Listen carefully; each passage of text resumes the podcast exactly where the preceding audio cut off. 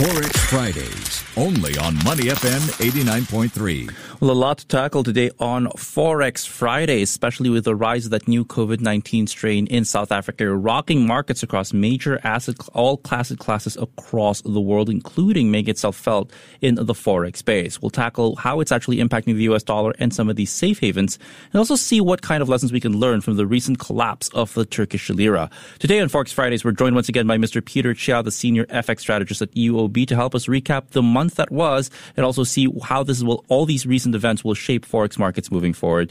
Peter, thank you so much for joining today. Good afternoon, sir. Yeah, good afternoon, everyone.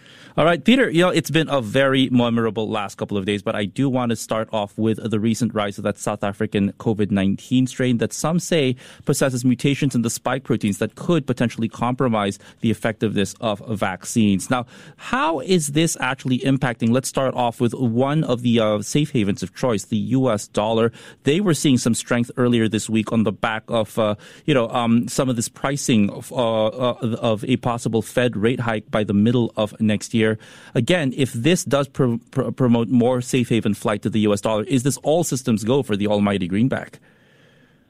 Yeah, I think uh, what what happened today, I mean, particularly after the release about the news pertaining to the South, Af- South African variant, is that uh, the market went into immediately went into like a safe haven buying frenzy. So not only the dollar is uh, was bought up, we saw yen uh, uh, going up in a big way. We had Swiss franc also going up in a big way. So uh, I, I think what it, it does or what the market is showing us is that there is a new factor that has that has entered the market. So this uh, upcoming, I mean, currently, I mean, before this happened, I mean, all the way up to yesterday, the market was very aggressive in projecting uh, rate hikes in next year uh, mm-hmm. up to three. I mean, we, uh, over in UOB, we, we believe that we the the effect the, the Federal Reserve has appetite to go up to three rate hikes next year. But I mean, this virus variant may change part of this abacus going forward. So we look forward to hearing uh, what the Fed has to say uh, next week, where, where where we return from the holiday. But for now, I think the general sense of the market is they'll play safe they will they will, they will, they will try to tar down a little bit more on the risk asset. That means uh, selling currencies like the Aussie, Kiwi, or even sterling pound, and to buy into the more safe currency like the dollar, the yen, and whatnot. In fact, in uh, with the dollar looking so rosy or strong, what will this actually mean for the safe havens like the yen and the Swiss franc? Now, both these two safe havens of choice are seeing strong gains today, but it wasn't the case over the last couple of, uh, of, of days, actually. Peter, how is this going to be pretty much the rising tide that lifts the dollar, the Swiss franc, and the Japanese yen for the most part?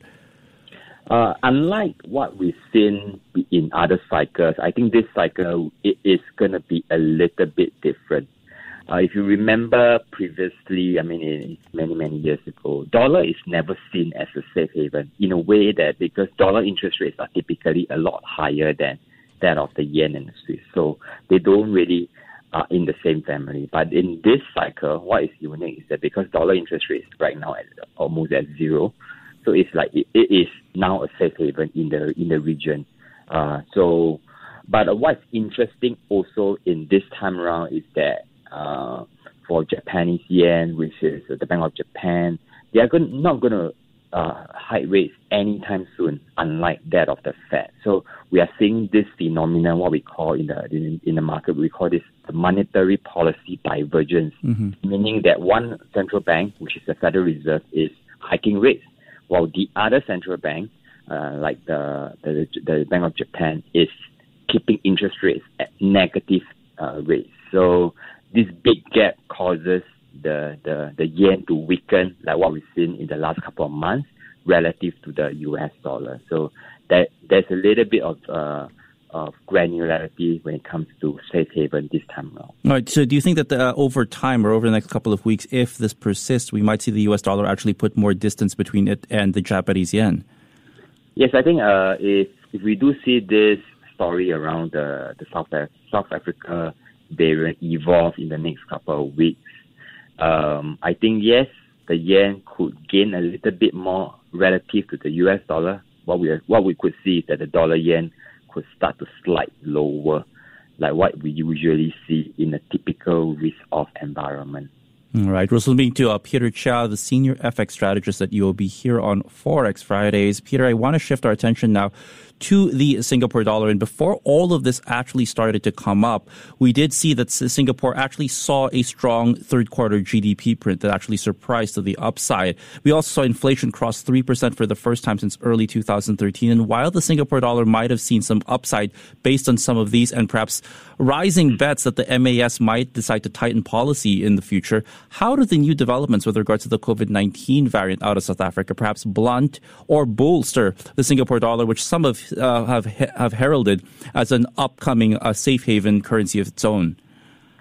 I think what um, I think it's a bit premature to to try to uh, extrapolate what this uh, South Africa variant will do to the market at, at this point. Okay. I think currently the infection or, or what we know about it is fairly limited, other than uh, the fact that there, there is a lot more mutation.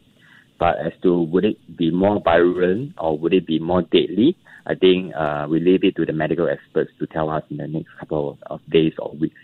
But what is, uh, I think it is unlikely at this point in time to really change what the MAS sees or, or thinks.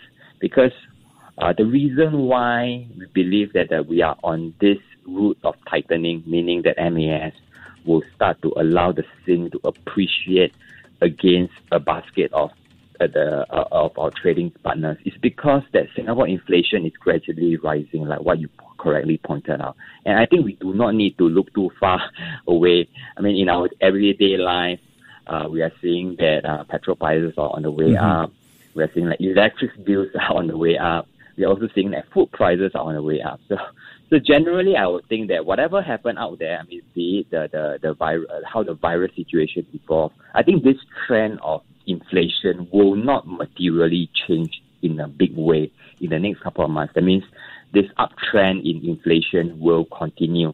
So what I think, what what it means is that when the MAS next meet in April next year, I think if this trend continues like what we thought, uh, I think there's a good chance that the MAS will allow the Sing dollar to appreciate against its trading partners again. So we have seen the MAS already done that in October. So come next meeting, we believe that there is sufficient uptick in inflation to convince them to do another move.